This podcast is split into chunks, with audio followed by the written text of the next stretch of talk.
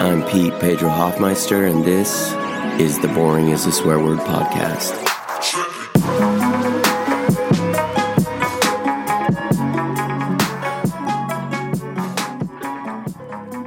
My freshman year in college, I was a wrestler at the University of Oregon. And like most freshmen, I was getting obliterated every single day, just destroyed by the older, better wrestlers. Also, like most freshmen, the coaches decided to redshirt me, to give me a year to mature, get stronger, improve my technique. Now, redshirts aren't allowed to get any money from the program, and they aren't allowed to compete for the program. So, what all the freshman redshirts do is go to Division two tournaments and Division three tournaments and junior college tournaments, wearing random singlets of red or blue or black or yellow any color that isn't Oregon duck green. Nothing on your singlet can say Oregon. So the coaches would tell us, hey, there's this tournament within a day's drive. Can you and a few teammates pitch together for gas, find somewhere to sleep, and go wrestle it this weekend? Since they're your coaches, you always say yes. So in December of my freshman year, a couple of my teammates and I were going to wrestle at this tournament in Seattle there was a freshman who was a heavyweight on our team, and he lived in Tacoma. His parents' house was in Tacoma, so we had a free place to stay 45 minutes from where the wrestling was going to take place.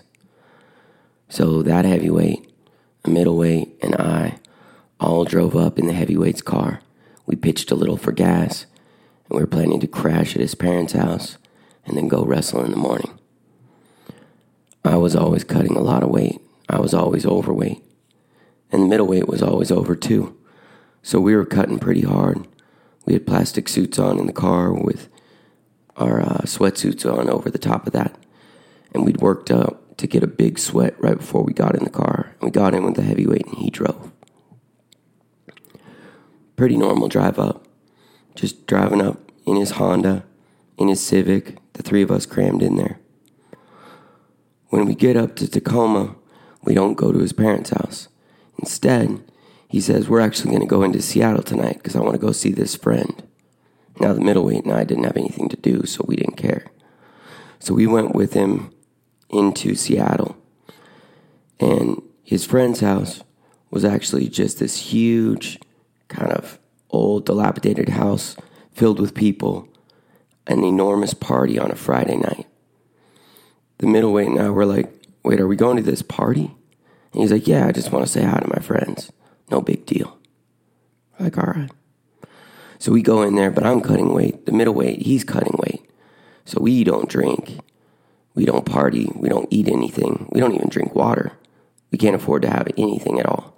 So we're just sober on the couch at this terrible party. The house is just full of sketchy people. We're just sitting there cutting weight sitting in our sweatsuits and we're spitting into cups. Like, this is great. Meanwhile, our heavyweight teammate, who's going to wrestle tomorrow, who's a college athlete, just gets drunk. And then he gets high. And then he gets crossfaded. And then he drinks some more. We keep trying to get him to leave the party, but he won't leave with us.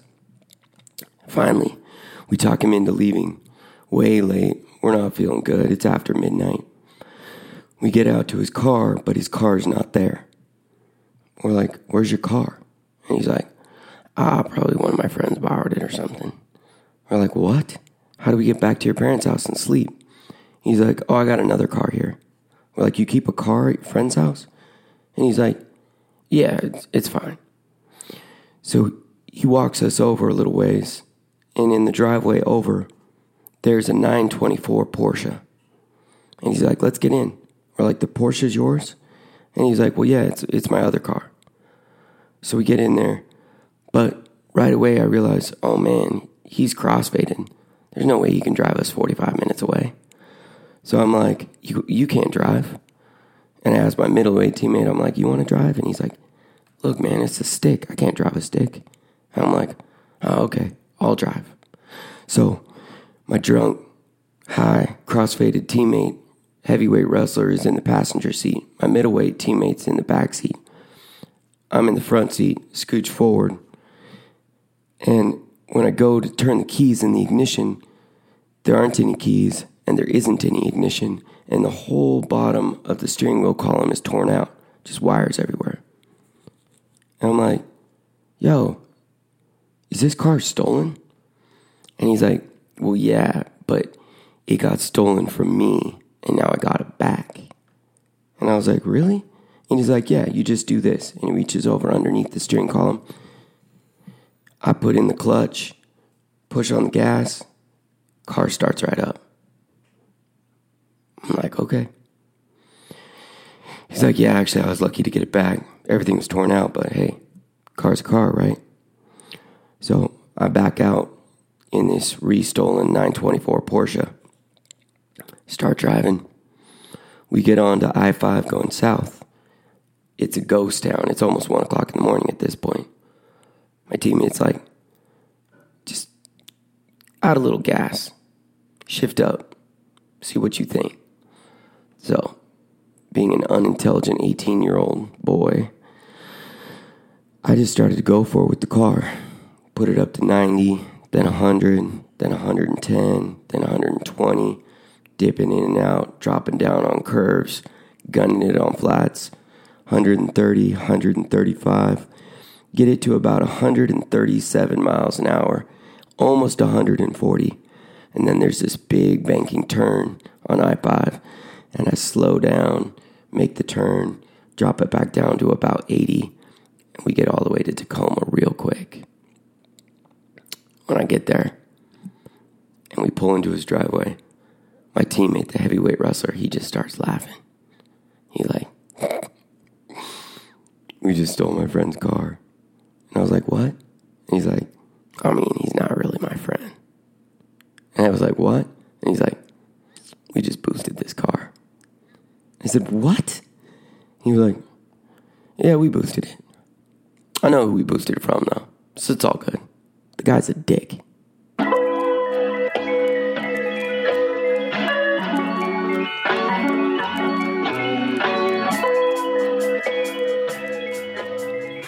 I'm a hugger. I like to hug people. I tend to hug people. Or as my friend Ben Temple says, I'm an over hugger. So I've had to learn to ask people if I can hug them. Like, can I give you a hug? And sometimes they say yes, and sometimes they say no. And I can respect that because some people don't feel like hugging the way I feel like hugging. For example, if I see you and I haven't seen you in a while, I'm probably going to hug you. If you're in my family, I'm going to hug you. If you're in my friend group, I'm going to hug you. If uh, I think that you're dealing with something and sad, I'm going to hug you. If I'm excited about something we just did, I'm probably going to hug you. So maybe I'm an overhugger. And if you're an overhugger, you get yourself into some awkward situations. So I'll give you three examples. One, I was going to my daughter's fifth grade soccer end of year banquet at Papa's Pizza. So we had the big, the big room, big room reserved for the team. And I'm coming from work, and I'm running a little late. So when I come in there, everyone's already in there, right? Lots of kids, lots of parents and I see my sister in law who's come there to support my daughter. You know, say, Good job. Did so well this season. I loved watching you play. I see my sister in law, and I'm coming up to the group from behind. She's standing there. You know, she's pretty tall. She's like 5'10. She has dark hair. She always stands a certain way where she crosses her arms and kind of shifts to the left. So I see my sister in law Amy. And I come up to her from behind, and because I'm shorter than her, and because I'm a hugger, and actually Amy's a hugger too, I come up from behind and I kind of jokingly rough hug her from behind. Like I kind of put one arm over her shoulder and kind of mash her head down into me and kind of mess with her as I hug her. And right as I mess with her in this kind of like funny, jokingly aggressive hug that she and I sometimes give to each other, her whole body goes really stiff.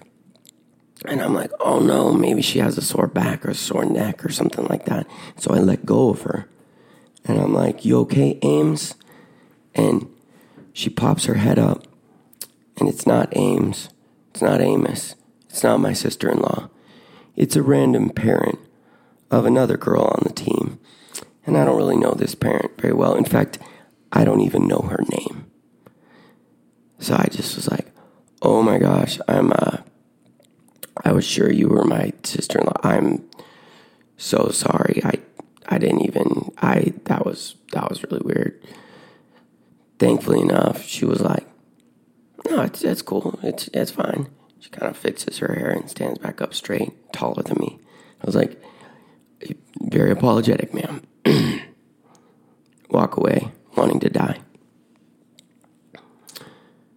Then, when that same daughter was in middle school, it was like seventh grade, end of year, middle school celebration night, right? And there's a crowd of kids, and there's a crowd of parents. And in this crowd, we're going two different directions. And I see this parent that I know pretty well. I've been to her house four or five times. I've talked to her many times at many different events. Her name's Heather.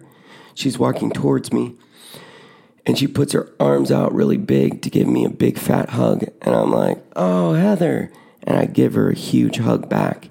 And her arms were out and they were in hugging position, but she doesn't hug me back, even though she was in like standard hugging position as she walked straight towards me. And I don't know what's wrong. And so I kind of step back and she's like, um, I was gonna hug, hug my friend who's who's right behind you. I, I was uh, I was and I'm like, yeah, of course you were. So you go on and you, you enjoy that. You enjoy that hug. then, third example, I got invited to this writers group, and it was a men's writers group in Eugene, Oregon. And there are all these men there who are aspiring writers. They want to be short story writers or poets or novelists. One guy wants to write screenplays. And so I'm talking to this group about writing. And there's this one guy, a little older than me, but really nice. And he asks so many questions. He's got a notebook and he's writing down everything I say. And he, he's a really engaging guy. So we ended up talking for almost an hour, mostly just me and him right? His name's Toby. He seems great, right? We seem to get along pretty well. At the end of the night, I say goodbye to everybody, good night to everybody, and I go home. Well, a few months later, I'm teaching a class at South Eugene High School, and my class gets out, and I'm walking down the hall, and walking towards me is Toby. Now, I didn't even know he worked for the school district, but he does. And so, as we're walking towards each other, he yells my name, I yell his name, and I go in for a big fat hug. And at the same time, Toby goes in for a handshake. And we kind of meet in the middle. His fingertips for his handshake kind of hit me in the belly as I go to give him a hug. So then I realize we're handshaking instead of hugging. So I go to a handshake as he switches from handshake to hug. So then I'm there with my hand about to poke him in the stomach, and he's about to hug me. And I kind of giggle, and then we turn sideways, and I walk with him down the hall, and I side hug him.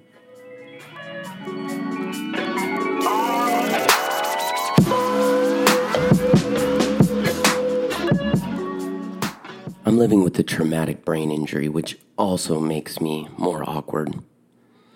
Not just like a little concussion. I've had those. I've gotten punched in the face and gotten a concussion. I've gotten slide tackle from behind in a soccer game and got a concussion.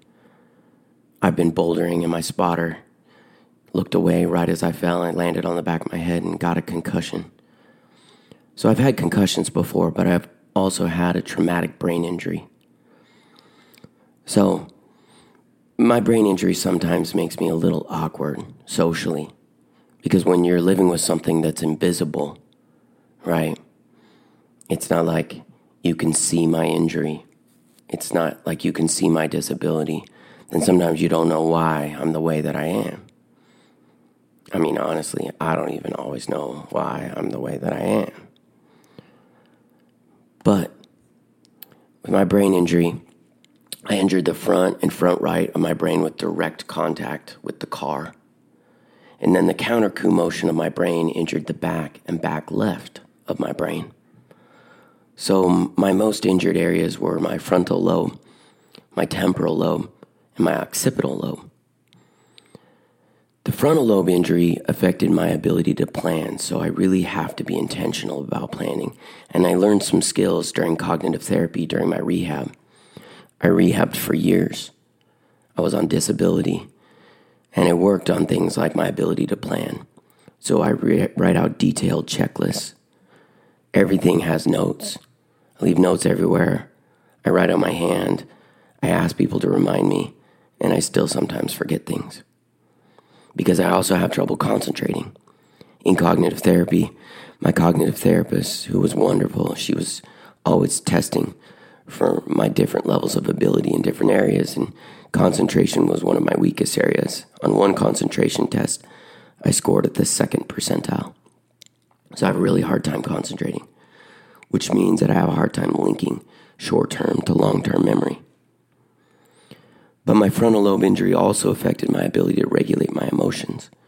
So I could get more frustrated easily, especially at myself when I wasn't able to do something that I felt like I could normally do, whatever normal is.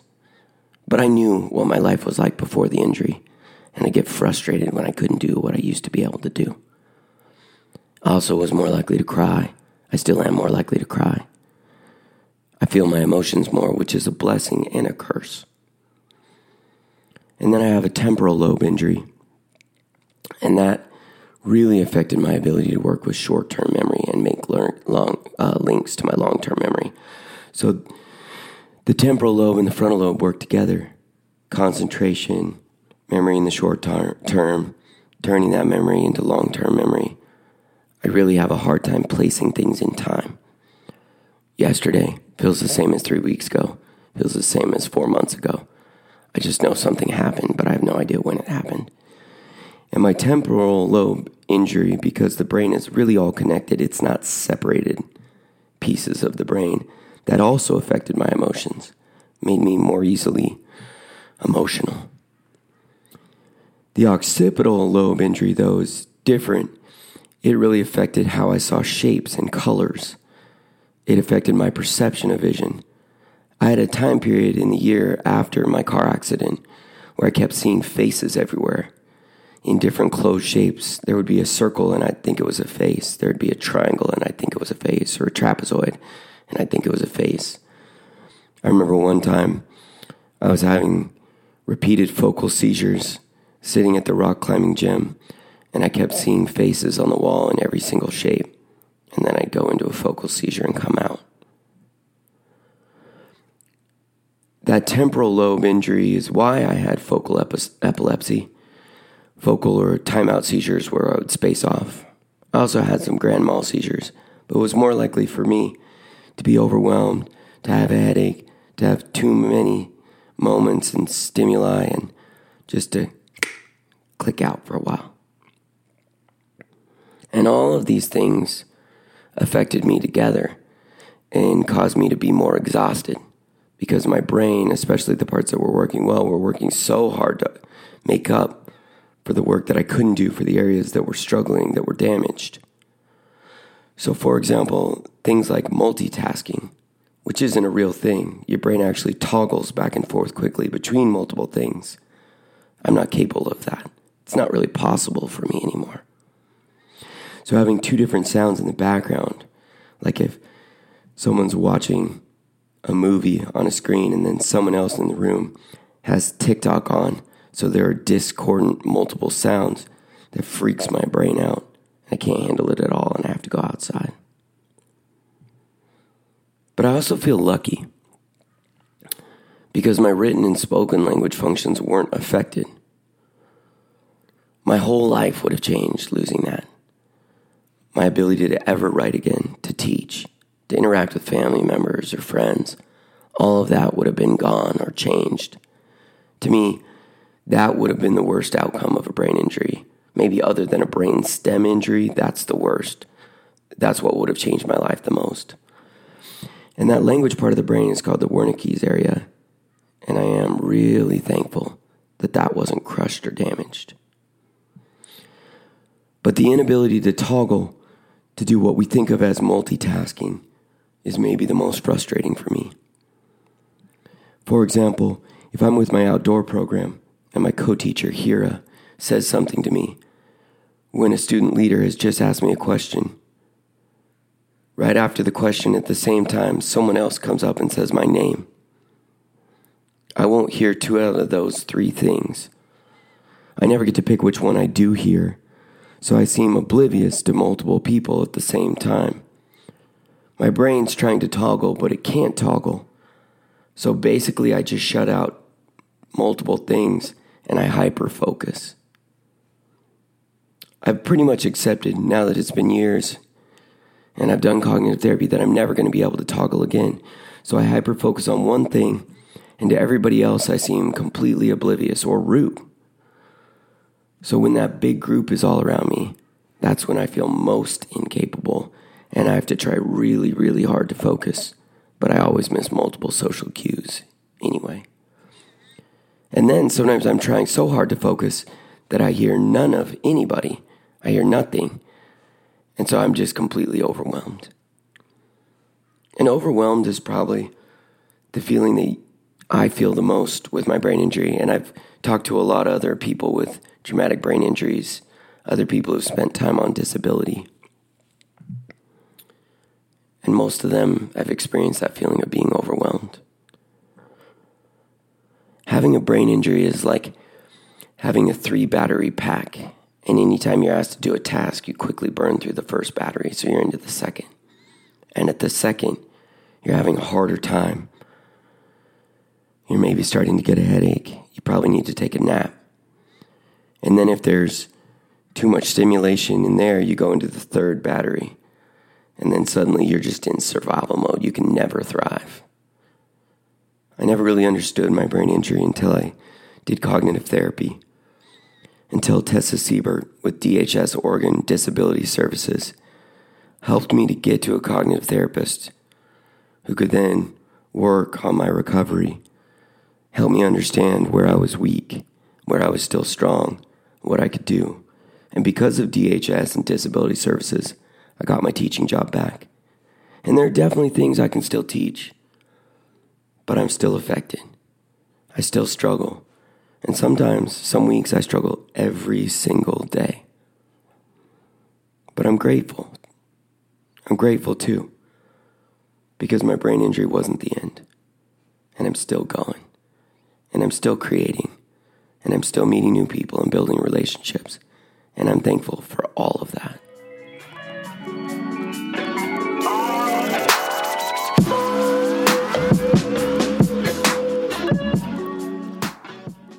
Out of respect for the people I love the most, I won't give all the details. So this story will kind of come out of nowhere. But when I was resuscitated in 2018, I came out of a big black void. It wasn't like I came out of a dream. I didn't come to and remember all the strange things I was thinking. It also wasn't like a normal seizure, where thinking wise, it feels like electric schizophrenia. So many snapping pictures, and you come out of a grand mal seizure Take a big breath. Remember all the millions of images just clicking through your brain. It wasn't like that.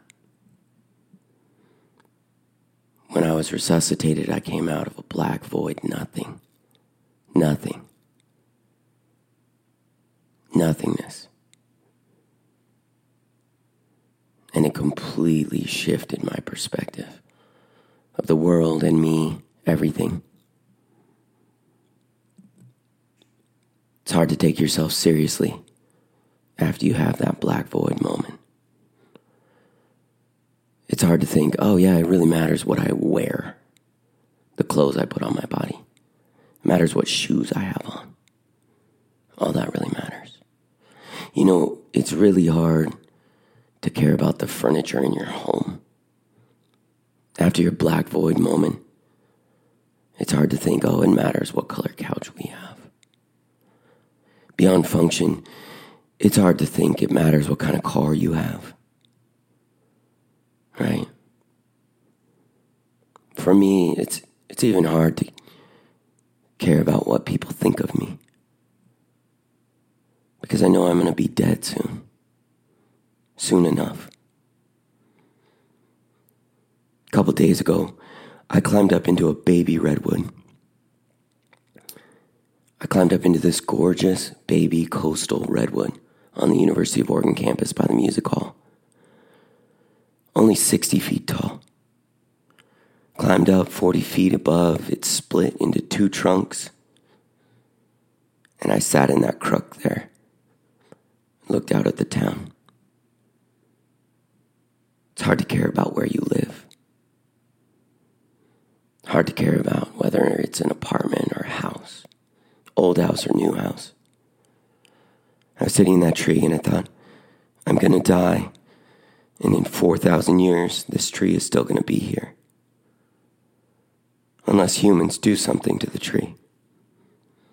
Unless a group of humans that will also die too soon, or soon enough, or very soon. Unless they do something to this tree, this tree will go on for thousands of years. We'll all be gone. And in 20 years, maybe, maybe somebody will read one of my novels or listen to one of these podcast episodes. Maybe in 20 years, one of those things will still be available. They might affect somebody or not. But in a hundred years, nobody will say my name. What I do here doesn't matter. And the concept of me wearing certain clothes is silly. Hard to take that seriously. And we humans have so many constructs that matter but don't matter. Living, thinking like a bear lately. It's really hard to imagine two bears conversing on Snapchat. I'm in my bear cave, Snapchatting my friend who's in his bear cave. Or I go on my bear phone and I look up Instagram likes. Kind of silly. Also, maybe there are too many bears. If we're bears, maybe there are five billion too many bears. And we're really affecting our environment. It's weird to think of a group of bears starting a fast food chain that eventually becomes so enormous, so globally important, that we northern hemisphere bears have to go into the southern hemisphere and we have to clear cut the rainforest so we can put cows down there so that we can create new grazing areas for these millions of cows that we can then kill and then eat all over the rest of the world instead of deer or elk because there's too many of us bears now. It's kind of crazy. Environmentally speaking, it's hard to take myself seriously because why should I live? And does it matter when I die? I don't think so. It's hard to care about that anymore. So I do ask myself the question what does matter? And I guess the communities I build, the relationships I have, but they'll all die too soon. Maybe the art that we make, maybe some of that will last. Maybe how we treat everything around us, maybe how we care, maybe how we build communities in different ways. Maybe. But as just another animal, as just another bear, eventually I'm going to grow old and I'm going to have to find some quiet place where I can crawl off and die.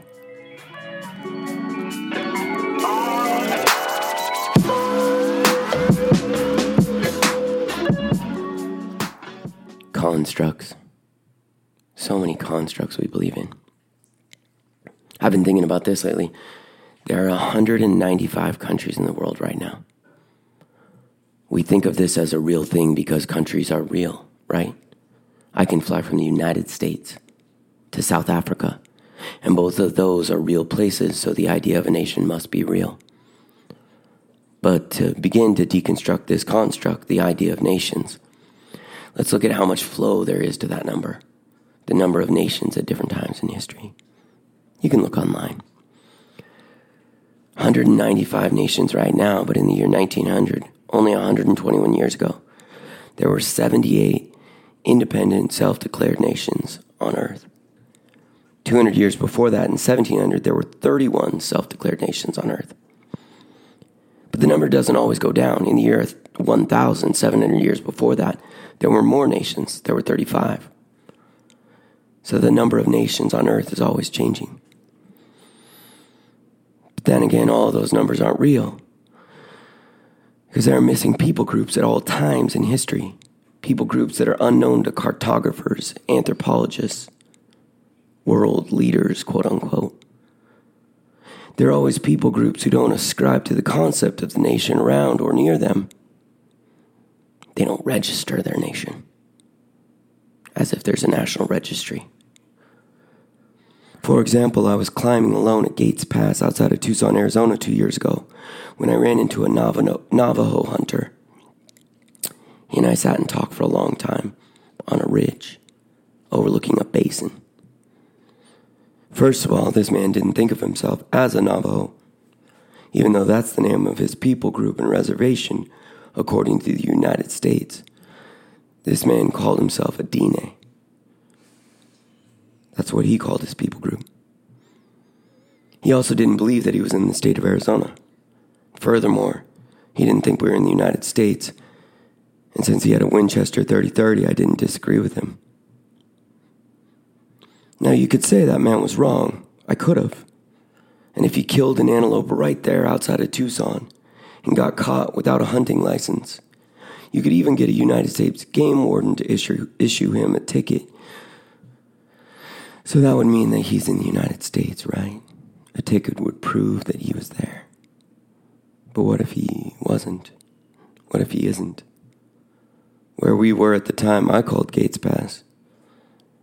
But who gave that ridge the name of Gates Pass, I don't know. And is that only an idea reinforced by a cartographer employed by one government or another? And what about the concept of a government? I was associated for a few years with a man who was obsessed with the idea that the United States was in the book of Revelation, in the New Testament, in what we call the Bible, which is also a construct. I said, the United States in the book of Revelation, huh? And then he gave me some verse that supposedly alluded to the United States. And I said, you know that that book, Revelation, was written in the year 95. It was a fever dream of John. It also could have been written in the year 96. But also, that's a construct. How do we get to decide what year is zero? Supposedly it's the year 2021.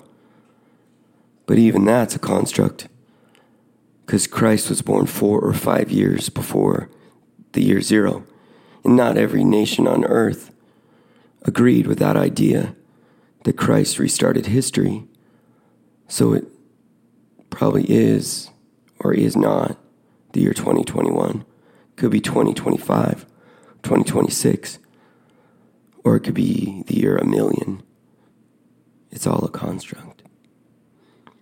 This man who was obsessed with the idea of the United States being in the book of Revelation didn't know that the book of Revelation was added to the Bible in the year 400 by St. Jerome. Or if he ever knew that, he didn't acknowledge it when I asked him. He was also obsessed with abortion, with the Second Amendment, gun rights.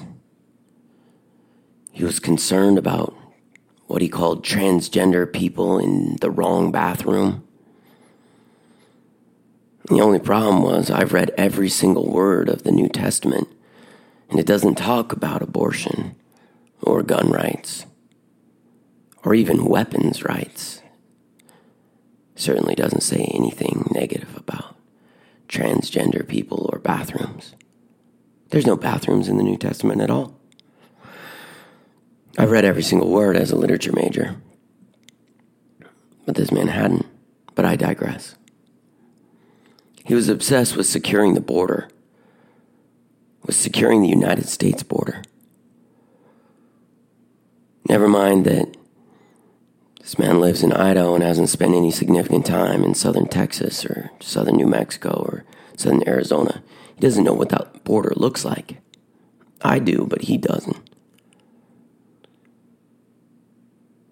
He was obsessed with the idea of securing the border so that those people don't come in illegally. He believed in the concept of legal and illegal people. Also, just maybe a construct. Also, didn't know that all of that Texas, New Mexico, Arizona, a lot of California that also all used to be Mexico.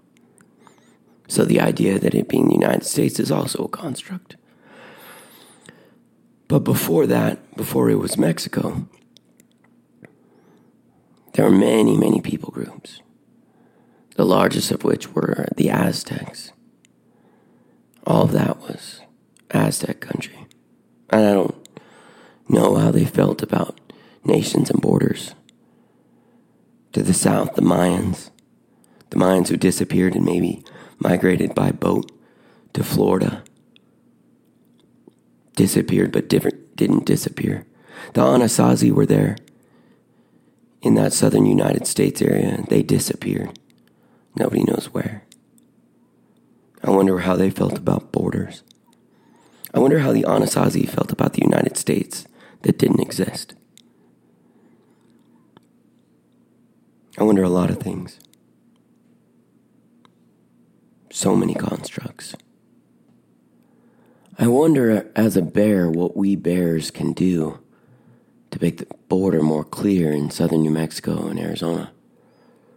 There's no river there on the border, there's no mountain range that naturally divides. We need to make it clear somehow. So maybe a group of us bears could go down there and we could pee on all the trees. So when the bears from the south come up, they could say, Yep, that's United States urine on these trees. And when we go and we get to the next trees, we could, before we pee, recognize that that's Mexican urine on those trees. But as I'm thinking about it, there, there's a problem. There's no trees down there. Um, so maybe we could go in that middle of nowhere wasteland and find some creosote bushes, and we could pee our United States bear urine onto the creosote and those Mexican bears could come up and they could pee their Mexican urine, which smells totally different from US bear urine, completely different bear urine on the creosote bushes. And then as we're going across the absolute nothing to distinguish it wasteland there, we could come up on that very, very clear Mexican bear urine and we could stop and say, This, this is mine, and that that's yours.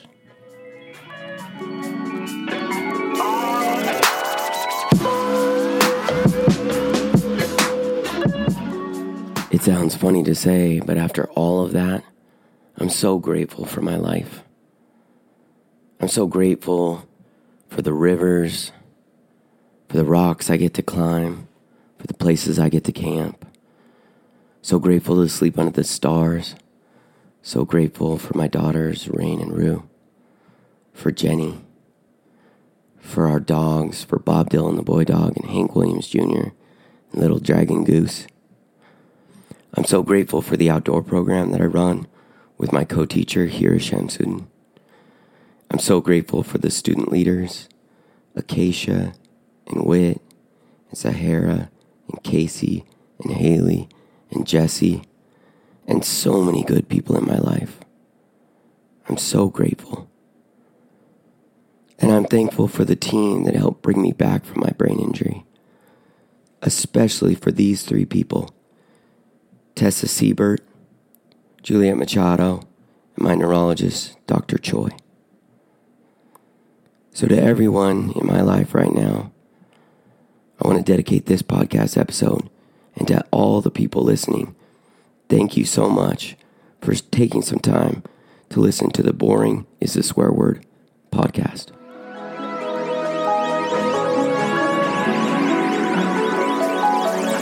And my